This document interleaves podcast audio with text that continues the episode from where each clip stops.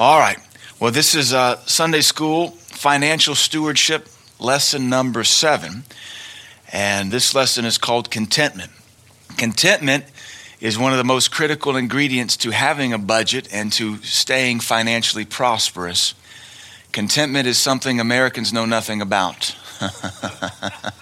we, we know nothing about it because we have the world at our fingertips at the Walmart. Or even now, Amazon dot com's app on your smartphone or eBay dot com's uh, app on your phone.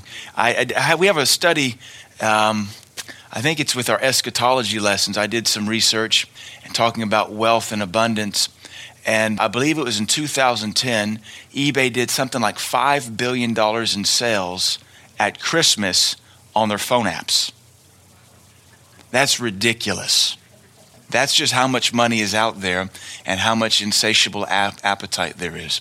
But let me give you our two statements that we've been giving almost every one of these lessons. First of all, there comes a time in every person's life, if they're going to advance, they must master money. You must master it. You must master it. Whether you're a missionary, whether you're a ministry, whether you own your own business, whether you're starting your lemonade stand, whether you're going to college, if you're going to advance in life, you must master money. Proverbs says that money answers all things. So if you can't master the answer to all things, not that money is the answer to all things, but according to Proverbs, money answers every matter. If you can't master that, you'll come up without answers. So we, we if we're going to advance, and I pastor all ages, and I know folks who I can tell somebody who's mastered money, and I can tell somebody who money has mastered them. When money's mastered you, you never have any. All right, uh, kind of a hollow amen, actually a non-existent amen, but an amen nonetheless. When you've mastered money, it doesn't matter what happens to you, you always have something in reserve. You, you, you're always turning a profit. Proverbs also says uh, a man's gift is like a diamond or like a gem, and everywhere he turns it, it just prospers him. If you have a gift, if you the gift of mastering money or mastering substance, no matter where you go, you'll turn a profit. No matter where you go, you'll have surplus. I traveled enough with business and geology and construction. You, you, you went with guys that had, we all had the same stipend, the same weekly allowance, the same daily allowance for fuel, for hotel, for food. And some of those guys could make money off of that thing by the end of the week. And some of those guys could be broke off of that thing in the end of the week because somebody had mastered money and somebody was mastered by it. And so you have to come to a place where you realize, I want to master money, so I have something to show for my life. Amen. The other quote we've been giving you is that without a budget in your life, you're never going to prosper and be blessed like the Lord wants you prospered and like the Lord wants you blessed. A budget helps you to maintain anything and everything the Lord gives you. And so again, just reviewing, just to drive it in for a seventh time, you're going to have to have a budget not just for money, but a budget for your time, a budget for calories, a budget for what you do with your friends, as far as if you spend every waking moment with your friends, what do you do about your family? Yet if you spend every waking moment with your family, what do you do about friendship? Uh, if you spend every waking moment on your job, what about your family? And if you spend every make, waking moment with your family, what about your job? You have to budget these things. And now here's the thing that we don't like as human beings. A budget is a restraint on our flesh. A budget is that awesome legalistic law that confines and restrains flesh. And that's why every one of us needs it. Paul said it this way, I keep my body under. One of the ways you can do that is with a budget. Paul didn't say in what area. He just said, I keep my body under. Sometimes your body wants to break out with fornication. You keep it under. Sometimes your body wants to break out with uh, more cherry pie. You keep it under. Sometimes your body wants to break out and sleep fifteen hours a day. You keep it under. Sometimes your body wants to watch fifteen hours of television. You keep it under. Sometimes your body wants to spend money on everything it wants. You have to keep it under. So in light of what our subject is, which is stewardship, financial stewardship, a budget is a good way to keep your body under in its lusts and wants that are financially based. Amen. And I also will add this for the nineteenth time. You have as much as God trusts you with. You have as much as God trusts you with. So be found faithful and he'll give you more. Set your faith on him. All right. So now with lesson seven, contentment. This is so critical. Just as a side note, contentment's the very first thing I taught this church as a pastor. Taught on contentment, I think, for six months. It's our first C D series we ever put together. I have a strong working revelation of contentment. And so it adds and helps us tremendously in this understanding. But just because you have an understanding of contentment doesn't mean you keep your flesh under. Uh, to be content is something you have to constantly exercise and train at. I know how to train for a marathon, doesn't mean I'm going to run one. And you can understand how contentment works, doesn't mean you're ever going to be content.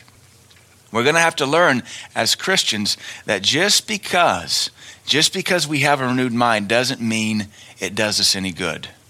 Just because you know something doesn't mean you're doing anything with it.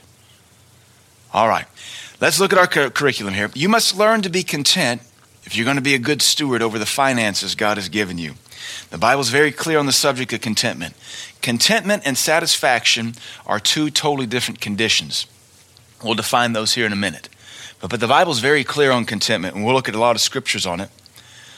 And we'll give you a definition here in a moment. We will define both of them, but the focus of this lesson is definitely on contentment. Until you learn contentment, you're always going to spend money trying to find happiness. And I think we've all done it, or we have all known somebody who's done it, who spends money because it makes them feel good. Yeah, they spend money because it gives them a little bit of power, but then they go home and complain because they have nothing to show for what they spent their money on. Some people are, are wasting money because of, of pride and excess and namesake and notoriety. Some people waste money uh, just simply because they want to keep up with the Joneses, or they're too good to buy a lower name brand. Now, thank God we don't have that issue necessarily in Cookeville where we live, but you could, if you've ever lived other places, you know some some local cultures are hung up on name brands, and that's what they live for. Other cultures are hung up on hobbies, and that's what they're hung up on. I think, thankfully, in this region, we're not so much hung up on the name brands. We're not so much hung up on hobbies. We just we ha- we lack stewardship because we have a poverty mindset that pervades this region. So whether you, you're hung up on keeping up with the Joneses like Atlanta, New York City, uh, Hollywood, any of your bigger cities, or whether you're hung up on hobbies like Louisiana, like any of your snow countries that do a lot of skiing or boating, uh, or you're just poor, you need to learn contentment. Contentment, here's our definition. Can, this is a definition I've taught now for many years. Contentment is being joyful where you are on the way to where you're going. You desire much, excuse me, you desire more or greater than your current state, but what you lack does not affect your joy level. It's absolute foolishness to think something added to your life is going to bring you joy. It might bring a smile. You might delight in it for a moment, but that's not joy. Joy is what you have on the inside of you. Joy is what you have on the inside of you when you have nothing. Joy is what you have on the inside of you when they've beaten, whipped you, and they've chained you to your preaching buddy, and it's the midnight hour, and you sing praises unto God. I don't think Paul said, I sure wish I had an eBay right now, because if I could just bid on something and win it, it would really help this gloomy time in my life. But, you know, in our hard lives when we're beaten, in our hard lives when we're whipped, in our hard lives when we're chained to our shopping buddy, and life just doesn't seem like it's going to go our way, boy, spending money sure does bring some Americans some what? Not joy. Because the joy of the Lord doesn't ever waver because you don't have something. So contentment's being joyful where you're at on the way to where you're going. You don't have to have a handbag, a clutch, a purse, a new shotgun, a new truck, new tires, new wheels, new rims, a new refrigerator to be joyful. Most of that's just lust, or as my dad always said growing up, boy, that usually meant I was in trouble when my first name was not. It was, it was a very fickle thing growing up in my home. Very rarely did I hear Chris. It was either boy or John Christopher McMichael. Get in here, boy. So Dad would usually say, boy, you just got a bad case of the I wants. And he'd say, boy, that money's just burning a hole in your pocket. You're like your mother. I heard that a thousand times growing up. Amen. He never taught me how to patch the hole in my pocket. Satisfaction. And I tell you a funny story on my dad. My dad had hobbies. My dad was a very avid canoeer and whitewater kayaker when I was a young teenager. And he did all the big rivers. And was, My dad was was a pretty impressive kayaker and learned to do all the rolls. And we have this one picture where the, our creek through our neighborhood flooded. My dad's out there kayaking in the whitewater rapids of the Turkey Creek, West Knoxville. And uh, but my dad, look back, you know, my dad was probably younger than I am now. He was ripped though, just huge arms and a huge chest from kayaking. And he, you know, this, the sport moved on. We grew up. We went to Seattle, so he um, he never stayed with it because he just couldn't. And so. Uh, He said he bought that kayak. Mama bought that kayak for him Christmas of probably nineteen eighty-five. And we toted that kayak out to Seattle. I used that kayak to stay in shape when I broke my leg and couldn't walk. I'd go kayaking at the lakes. Then we moved back to Tennessee in ninety-four. And that kayak stayed in the backyard along with Dad's uh, blue hole canoe on a rack he built up until about three years ago. And he wouldn't do anything with it. He wouldn't sell it. He just sat in the backyard and became a raccoon retreat. And so then I get this call. He said, Christopher, I, I'm always getting called Christopher anymore. Christopher, you won't believe this. Somebody came and stole my canoe and my kayak. I said, what? In West Knoxville? Yeah. I said, that's pathetic. Well, I found out two weeks ago Mama donated it and never told him.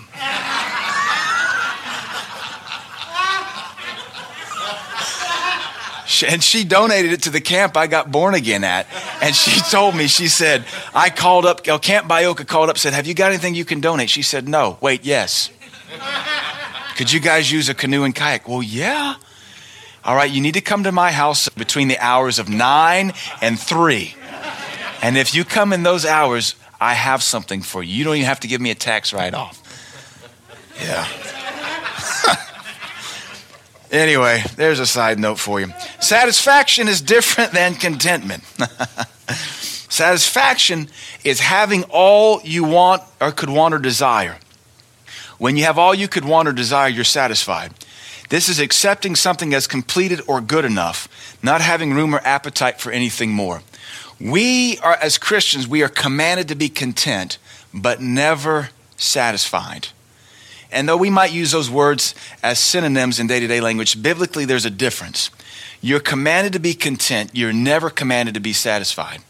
When you're satisfied, you're done. When you're content, you're exercising faith and prayer on yourself not to get into lust. So you and I were commanded in every stage of life to desire more, but to be content till we get it. When you're satisfied, technically, you quit. When you're satisfied with the job, you move on to the next one. When you're satisfied with your life, you check out. When you're satisfied with the quality of an item, you don't look for anything better. So when you become satisfied, you, you stop putting energy in that arena of life. And that is why in, in most areas of our life, we're not permitted biblically to ever be satisfied. The Bible says of Abraham that he went home to heaven. He died. He fell asleep and was gathered to the grave when he was finally fully satisfied. And I hear the stories of the great men of God. They decide they, they finish their race and say, you know what? There's nothing more I want out of life. They said of Doctor Sumrall, when he, I think he passed away eighty-four, eighty-three, eighty-four, eighty-five, something like that, in a, in a hospital room. He said, you know what? I think I'm done. He had just come back, I believe, from Tibet, from missionary work, and he had picked up some kind of disease over there, whether it was the flu or pneumonia, I don't remember. But Doctor Barclay told me he looked at his sons and said, yep, hope you got money saved up for my funeral because I think I'm done. And he said, yep, I am. Goodbye, world. It's been nice knowing you. And they just went home.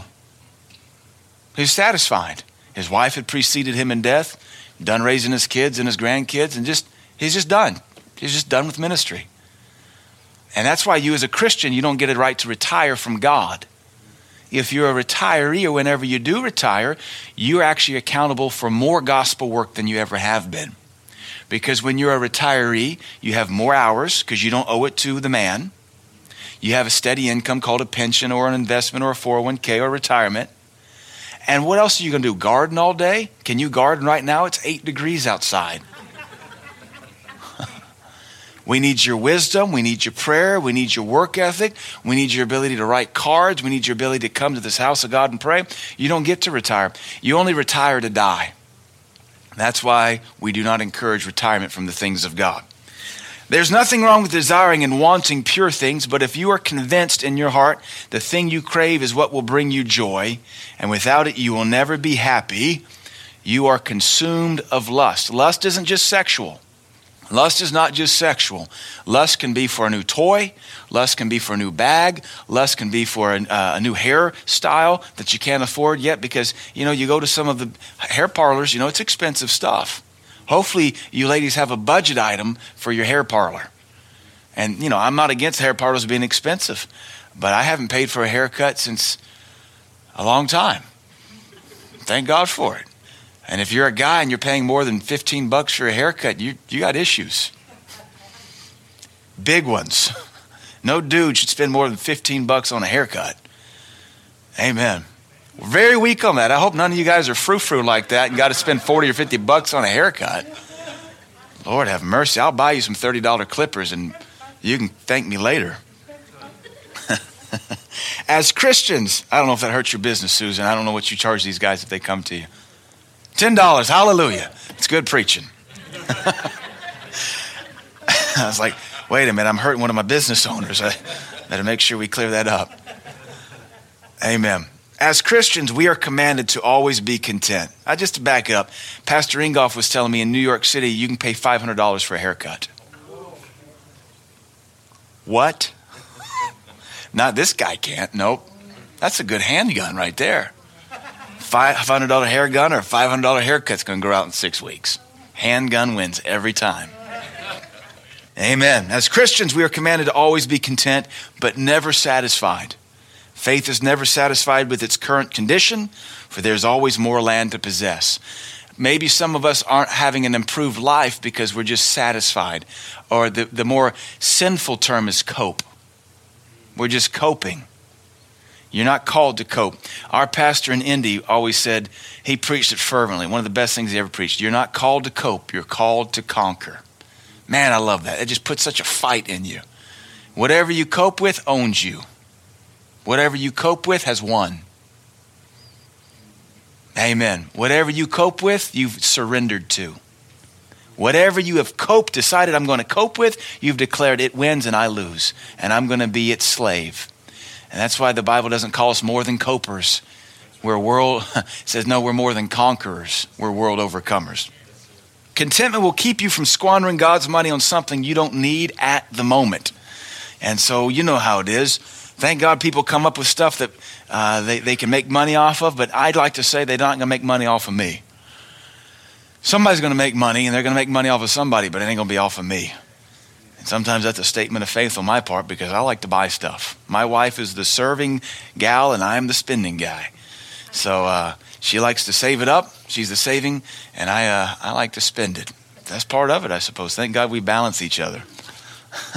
If we were both in the same boat, we'd sink or be millionaires. Maybe I should have changed who I am. And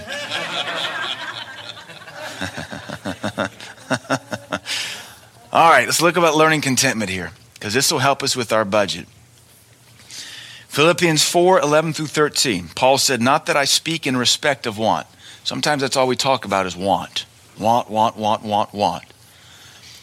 Let me encourage you this. If you have a strong walk with Jesus, you're not going to want a lot of stuff. Because he's your fullness. He is the all in all. And you, you show me somebody who's habitually in debt, I'll show you somebody who doesn't have much of a personal walk with Jesus Christ. That's not to say you won't go into debt to do things for God or to make a big purchase, but some people live habitually in debt, and it's because they don't feed their soul the Word of God. They don't feed their soul the things of God, and therefore they've got to feed their soul something. Your soul is always hungry for something. It might be stuff. It might be a new toy. Uh, a new car, a new tool, a new dress. But when you're when you're walking with Jesus Christ, you just you get so busy with him, you just forget there's other stuff that the Lord might want to give you or bless you with. On the other hand, when you don't walk with Jesus Christ, you're always empty and hollow, so you're always looking to throw something at it. And those people usually end up hoarders or clutter hogs. The house is a mess, and their their their spouse or their kids are embarrassed of the house. And so we want to make sure we walk with Jesus Christ. It'll really, really it'll fix every problem. If you would just walk with Jesus Christ, you'd, you'd see all the kinks and knots in your life just pull out and smooth out. Of course, it takes work, and there's no app for that. walking with Jesus. Not that I speak in respect of want, for I have learned. So we're going to have to learn contentment. I have learned in whatsoever state I am. That doesn't mean Tennessee, Alabama, or Georgia, right? He's talking about state of life, state of economic hardship, because this whole passage he's talking about is about money and supplies as a missionary. This is Philippians chapter four. I've learned whatsoever state I am in therewith to be content. I know both how to be abased, that means having nothing, and I know how to abound, that means having more than enough money coming in as a missionary, Paul speaking, to, you know, you have to put it in boxes and put it on camels to go to the next town. He knows how to do both of those. Everywhere and in all things I am instructed. So he's learning something and he's also instructed both to be full and to be hungry. So you got to be full, but at the same time you got to be hungry. And as I point out, it's easy to be hungry when you have nothing. You know, you're making minimum wage, that's all you think about. I'm so hungry, we have nothing. I'm so hungry, we have nothing. It's hard to be hungry when you got more money than you can shake a stick at. Amen. Paul said, both to abound and to suffer need. It's hard to abound, feel like you're abounding when you're not abounding, and it's hard to suffer need when you don't suffer need. But both of them take faith. If you're a millionaire, God says, believe me for more money. Well, I don't want it. The Lord says, no, but my missionaries do. Amen. Well, Lord, I got all I can need. My missionaries don't. My local churches don't. That traveling minister doesn't. So we, we sometimes, we've been trained by America to work for ourselves, to make money for ourselves. I like what one guy said. We won't get too far into it as a church, but they said, what do you do for a living? And the guy said, I give. I give for a living. Well, no, where do you work? Oh, oh, well, I'm an engineer. What do you mean you give for a living? I give so God can give me more. That's what I do for a living. But in America, we were taught to work and get a job for ourselves. We've not been taught, not even by the church, to get a job so we'd have something to give to the gospel.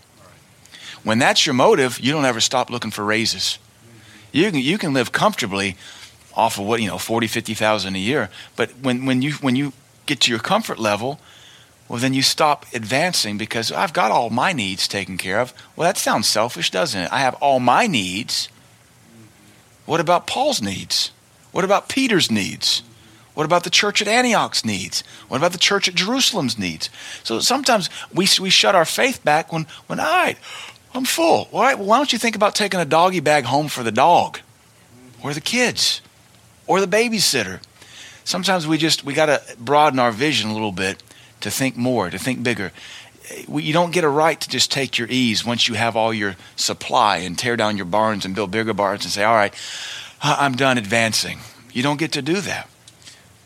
Uh, there, I, I don't know the name of the company. It's not Caterpillar, but there's another world-class uh, heavy m- machinery manufacturer. That guy invented the wheel, the engines that go inside the wheels of these massive earth movers, like in huge open pit mines. And uh, he may be in heaven now, but he was a tither, and he was so wealthy, he got to where he he lived off of ten percent and still gave ninety percent of his personal income from his company away, and was still a multi multi millionaire and couldn't spend the money fast enough. So he'd give more away, and his company would just prosper more. But he just kept growing and growing and just putting ninety percent of it in the kingdom, having more than he could ever shake a stick at. So we gotta we gotta broaden our horizons. We don't we don't prosper just so we can live like Paris Hilton or Britney Spears or any of these idiots that are gonna go to hell if they don't repent and go to Christ. We prosper so that the missionary has his needs supplied, so the local church can reach the lost, so the gospel could be advanced. Amen. I can do all things through Christ who strengthens me. That is the context of that verse. Contentment is the context of I can do all things through Christ. Now, we quote that for everything, but the context with which that scripture is inspired is the context of finances and contentment.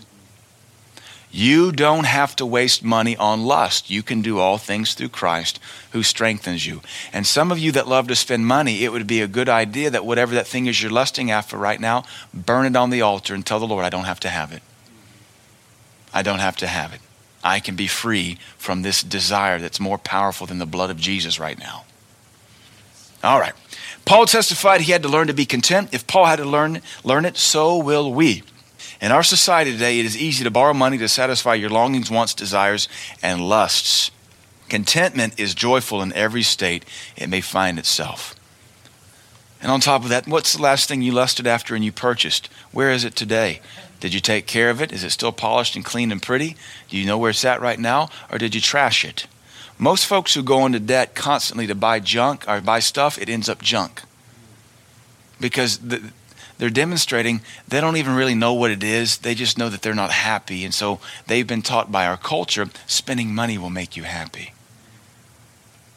There's a feeling that goes along with spending money. Well, if you want feelings, get you some sandpaper out and rub it on the back of your hand. You'll feel something, but it won't feel good.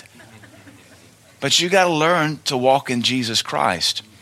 And unfortunately, let me throw this out there. You can be in this church twenty-five years and not have learned how to do that yet. You could have served in this church for twenty-five years and still not know how to walk with Jesus and be content. Amen. Don't let that be you. Paul was also instructed to be full and to be hungry. Full is being content. Hungry is being dissatisfied. You want more and you want better. Wherever you are in life, having a lot or a little, you must be both hungry and full at the same time. You must be both content and yet dissatisfied at the same time. This seeming contradiction of heart conditions will take help from God, which is why Paul followed these verses with, I can do all things through Christ, which strengthens me. Amen. So our next verse is First Timothy six, five through eight. He says that these, these perverts, Paul talking to Timothy about these perverts in the gospel, these perverted preachers, they suppose that gain is godliness. Isn't that Christian television and the perversion of prosperity over the last twenty years? Gain is godliness. All right, tell that to the mafia and the Shah of Iran or the porn industry or politicians. Gain means you're godly. That don't mean nothing. What, John the Baptist, was he godly? Was he rich? No. No. What about the Joseph in the prison cell? Was he godly? Was he rich? Rich in manure, rich in feces, rich in pain and torment. Now, gain is not godliness. But godliness, actually it says, from such withdraw yourself. You shouldn't run with people that think their stuff proves they're holy. Don't run with those kind of people. Leave those kinds of churches. Leave those kinds of churches. That's a perversion of the gospel. But godliness with contentment is great gain. So godliness with contentment will add to your life. That's what gain is. Godliness with contentment. For we brought nothing into this world. Did you know that? Did you know you didn't leave a suitcase in your mother's womb? You, that's not why babies cry when they come out. I got a pound of gold in there. There's a pot of gold in that uterus. That's not why they cry. And it is certain we can carry nothing out of this world. Amen. Amen. In fact, you go worse than you come. You come all pretty and cute and smooth, and you go all wrinkled, ugly, and old. They pump you full of formaldehyde to kind of, it's like a Botox after death. That's why everybody says, don't they look so good? It's because the mortician pumped them full of formaldehyde and put a lot of makeup. I mean, I've, been, I've done a lot of funerals now. Often dead people look better than they do when they're in my church. You take nothing with you. Your family has to come and pick the outfit out, and then your family vultures and cannibalizes your remains. Your home, not, not your body, your, you know, your house and stuff. And, and what do we do? Estate auction. auction. That's how you hawk all of grandma's junk. Estate auction it. Because otherwise, well, what? What's going to happen with it? In fact, even the Bible, I think Ecclesiastes says, and Psalms two, what happens when the rich die? Their belongings go to somebody else. So why hoard it up? Amen. It's apparent we can take nothing out of this world. And having food and raiment, food and raiment, let us therewith be content. All right, so this morning, unless you skip breakfast, every one of you is in this verse. You have food, you have raiment. Therefore, anything you want really badly right now that you can't afford, abort it. If you're going to do the word right now at this moment in this service, anything you think you have to have, if you have food and clothing, anything apart from that, abort it. Say in your heart, Lord, I, I'll turn it over to you. I don't have to have it. Because it's not going to add anything to you anyway, especially if you're in debt. Now, I've I've preached this now four, five, six, seven years, and I watch my own life. I, I scientifically investigate my own life, and I, my wife and I have these constant conversations. All right, I say, honey, there's nothing else I want for now. And she always laughs because she knows there's something's going to come up I'm going to see online or hear about on a blog or somebody's going to tell me about, and then I'm going to think about it, and then it's going to rest upon my heart, and then I'm going to set my faith upon it, not even Holy Ghost faith, just I got to have that. And all of a sudden it starts, all I can think about, and, and it's amazing. I can make the money materialize for it, whether it's a toy, something for a hobby, a gun, a gun, um, accessory, something for my truck, anything guys spend money on. That's what I spend money on, a ho- you know, an- another hobby or something for the yard. But that doesn't make me holy. It doesn't make me content. And what sadly enough it is, we don't set our faith on the things that God wants or the offerings God wants us to give or the projects God even assigns us as Christians. When's the last time we said, you know what?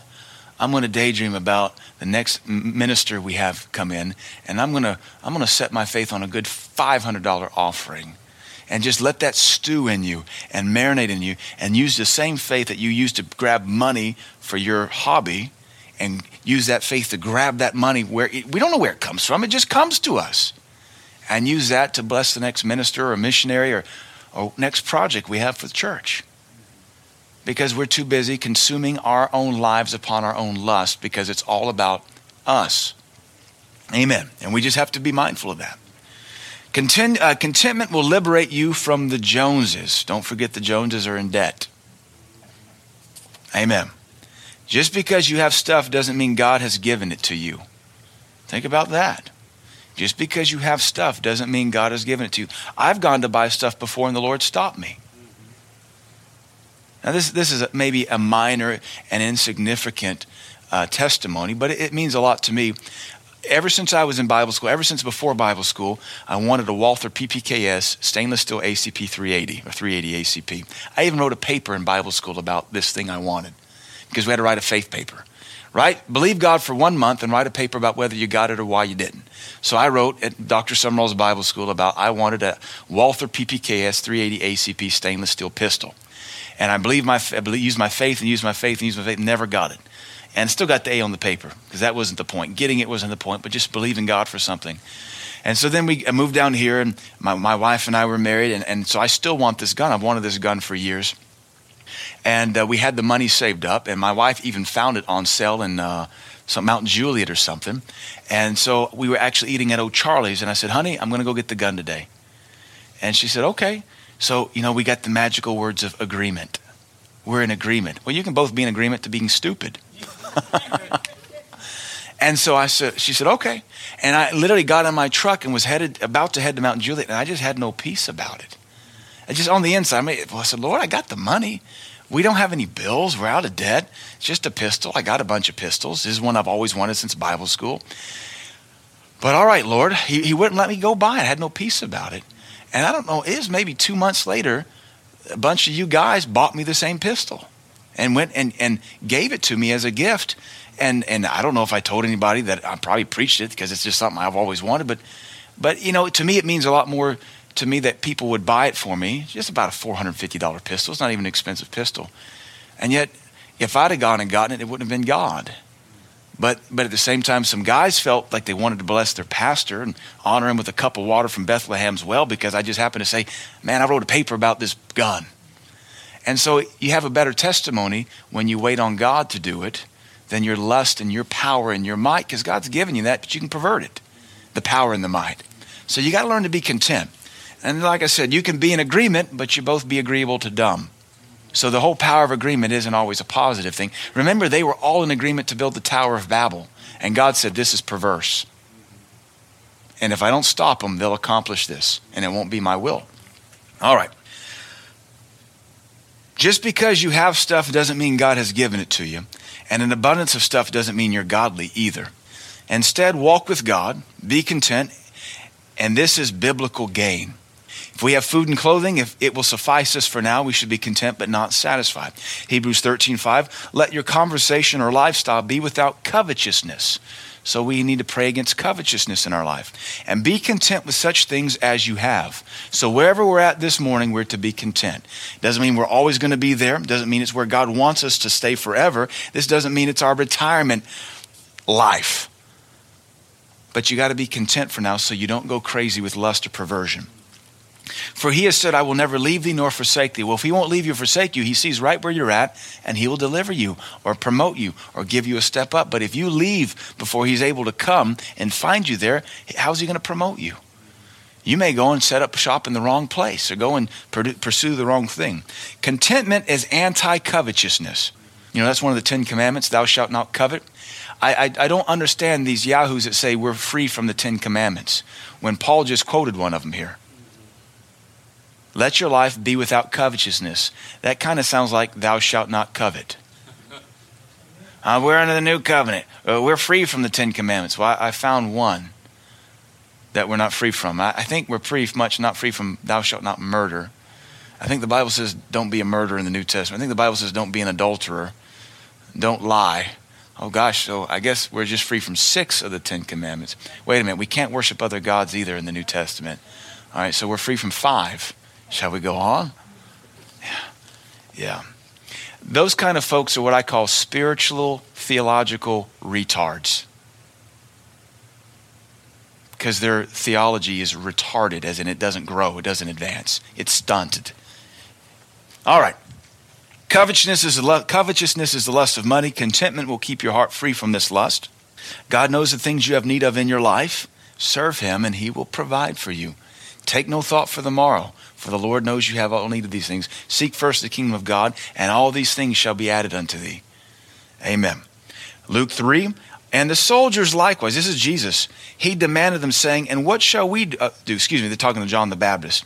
And the soldiers likewise demanded of John the Baptist, saying, what shall we do? Because now even Roman centurions are wanting to get in on John's baptism and bringing forth fruit of repentance. And he said unto them, do violence to no man, neither accuse any falsely. You know, when you're in the military, you have a lot of power where you can throw people under the bus and pervert things. Basically saying, don't Don't be a, a malicious soldier in this occupying force. This was the will of God. God wasn't saying withdraw your troops. He didn't say, get back to Rome. He said, while you're here occupying my people, because it was the hand of God that allowed Rome to take over Israel, fulfilling their judgment. We don't like to talk about the judgment of God. We want to think we don't deserve any of it. What shall we do? Do violence to no man, we would say, uh, without, you know, without cause. Neither accuse any falsely. You can make accusations, they just can't be false. And be content with your wages. Well, if you're content with your wages, you're not going to use your authority to steal from a Jew or steal from whatever land you're occupying, because you're content with what the Roman Empire is serving you, so you don't have to use your sword to steal, because they could do that. But notice the Bible teaches us to be content with our wages. I wish the politicians would read the Bible and quit trying to bankrupt our nation with stupid political actions and laws, because lazy people deserve nineteen dollars an hour? Absolutely not. If they'd read the Bible, they'd say they could see that they would be content with their wages. Honestly, nowadays people can make more by not working, because our government is such a shiftless nanny state. They want to buy votes from the laziest, most uneducated people in our country who want to go where and do, go nowhere and do nothing. This is John the Baptist preparing the way for Jesus. He is telling the Roman soldiers, you know, we're soldiers too, what kind of fruit they should bring forth to prove they are ready to walk in the kingdom of God. This is how you prove you're ready for the kingdom of God. Be content with your wages. Christians often whine and bellyache themselves out of promotions and raises. Be thankful for what you do make, and don't complain about what you don't make. Remember, promotion comes from the Lord. And besides, you agreed to work for a certain wage when you were hired on. We've, I think we've all had that testimony. Oh, Lord, thank you so much for giving me this job. I'm just so thankful. And then a, a month into it, this ain't enough money. No, no, they treat me bad here. Well, a month ago, you were just so glad God heard your prayer and gave you a job. What happened to your heart? Things that will change your financial contentment. So here's how we got our faith building this morning about how to be content, how to be content. I'm going to be content. I'm going to save money. I'm going to be content. Uh, I'm not going to waste money. Now here's some things that are going to change your contentment level. You must be prepared to have your contentment challenged and attacked. Amen. Hallelujah. I can testify to that. Just as soon as I bought everything I want to buy, my wife smiles and then they come up with something else that I have to have. Amen. Or another something's got to add to a collection. all, all in an effort to satisfy your lust and break you financially. Below is a list of common distractions and things that will never, never bring you joy. And again, let me be very clear. Sometimes we buy stuff because we don't have a walk with God. And we're, we're not happy in life. If you would serve Jesus, you'd really be too busy to waste money. You'd be too full to waste money. If you actually had a Bible time and a prayer time, that would fill your soul up. You'd look at anything and say, I could take it or leave it. I'd rather have the money. I'm thankful for a wife who says, I'd rather have the money in savings than something shiny on the shelf. That's a good place to be. I'd rather have the money in savings than something shiny on the shelf. That's a good place to be. How much more shiny stuff do you need? Sell the, all the junk you don't use and use that money to buy you something new and shiny. Or go back and rediscover the old thing you wasted money on, polish it up, and it'll be shiny on the shelf. Didn't cost you anything but elbow grease. There's nothing wrong with any of the following, but they can be a source of ruin. Number one, electronics. Boy, we live in the electronic age. And doesn't Apple own us? And we don't even know what half of it does anyway. The app thing, the whole app revival's petered out. They're, they're desperately, frantically scrambling for new apps that people want to buy because what else can you app? What else can you appify? That's where Apple makes fifteen billion dollars a quarter is off of apps. But those are old hat now. So they're always chasing the next thing that we have to have. Even Apple is chasing the next product that we have to have. They're pretty sure it's not going to be this watch. I mean, really, who needs a four hundred dollars watch that's out of date in six months? Let me introduce you to the Timex Ironman. thirty-five dollars at Walmart. It has gone up fifteen dollars since I first bought mine in college, high school, but it still has Indiglo. Indiglo came out in the early nineties because I had one of the first Indiglo watches, and I've had one ever since. thirty-five bucks, and it does everything I need it to do. And if I want to talk on my phone, I can get my phone out. I don't have to be like Dick Tracy. Anybody knows who Dick Tracy is. I'm not against the new Apple iWatch, but if you can't afford it, why would you buy one? Because you're full of lust and you don't honor God with your stuff. Don't fall in the trap of having, the, have, having to own the latest and greatest of everything. The newest model is soon to be released, and as soon as you buy it, it will be out of date. Entertainment. Much time and money is wasted on entertainment. Also, notice you don't accomplish anything while you're being entertained. We're not against entertainment, but some folks, they, they got to be entertained every night of the week. You don't accomplish anything sitting on your duff, feeding your eyes. When my wife and I, we never, we've never paid for cable. We had it for free with the apartment we moved into when we got married. When we moved and bought our house and didn't have cable, we weren't about to spend one hundred bucks a month on cable, whatever it was. We got so much done, and my wife and I, we said, "What did we do before we had ca- before we uh, before we had no cable?" And I said, "Nothing. We did nothing. That's what we did every evening. Nothing. What did we do when we had cable? Nothing is what we did. Now, honestly, now I, I probably read twenty, twenty-five books a year on every subject you can imagine. On top of everything else we do and everything else we say and everything else we go and and, and read." Because we don't have to be bored or, or waste money on television or entertainment or whatever. Let entertainment be a special occasion. It will make it more valuable. Clothing. You don't need any new pair of shoes, jeans, blouse, or accessory. Come on. Food and beverage. You don't need a Coke every time you go to the gas station, grocery store, or restaurant. You know, Coke's about two dollars, two fifty, three dollars every time you go to the restaurant. You know, it probably costs them twenty cents. That's where they're making their biggest profit margin is on your soft drink. And everybody has to have a Coke. That's twelve dollars added to your bill if you got four people going out. But you can't afford to tithe. You can't give to the missionary that comes through, but you can have a Coke every time you go out. If you can afford it, great.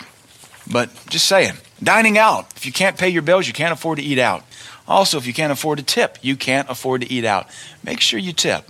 They saw you pray over your food. One of the most hurtful things I've ever heard said was out of an employee at O'Charlie's. And they joked, they said, when Christians would go out to O'Charlie's uh, after Sunday, they said, oh, no, they said nobody wants to work Sunday restaurant because only the Christians go out to eat. And they say Christians don't tip. They're the worst tippers. And then the joke is, it's because they just gave all their money to God. To which I say, that's a lie too.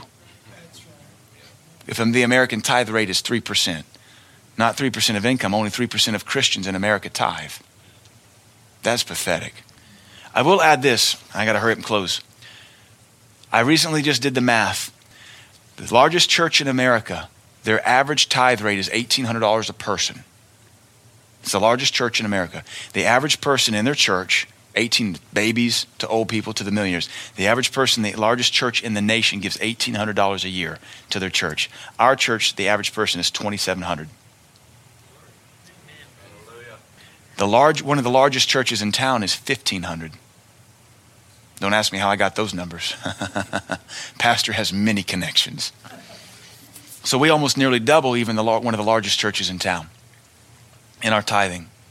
So it's not us, but it is the body of Christ in general I speak of. Vehicles, take care of the one you have and it will last longer. Use wisdom when purchasing because nothing depreciates in value faster than a car, except for maybe plastic surgery. Cars don't ju- Cars don't just have a flat cost. They also require insurance, fuel, maintenance, and tags and registration. Stuff, don't think having more stuff will make you happy. Hoarders are never happy, just junky and poor. Ecclesiastes five eleven, when goods increase, they are increased that eat them. And what is what is there to the owners there of saving the beholding of them with their eyes? You just buy stuff and put it on the shelf. Vacations. Our only, only Western cultures have developed a need for vacations. And I'm working on a curriculum on the American vacation. Probably be a two-part thing. You are not entitled to a vacation, and going three or four times a year, three or four years without one will not kill you. Going three or four years without a vacation will not kill you. Furthermore, according to Hebrews, if you'd walk with the Lord, you'd have your rest. Vacations are not about rest. Don't fool yourself. Walking with Jesus Christ will give you rest. Most vacations require vacations, so do not deceive yourself into thinking you will actually find rest on a vacation. Our rest is in God. Relationships.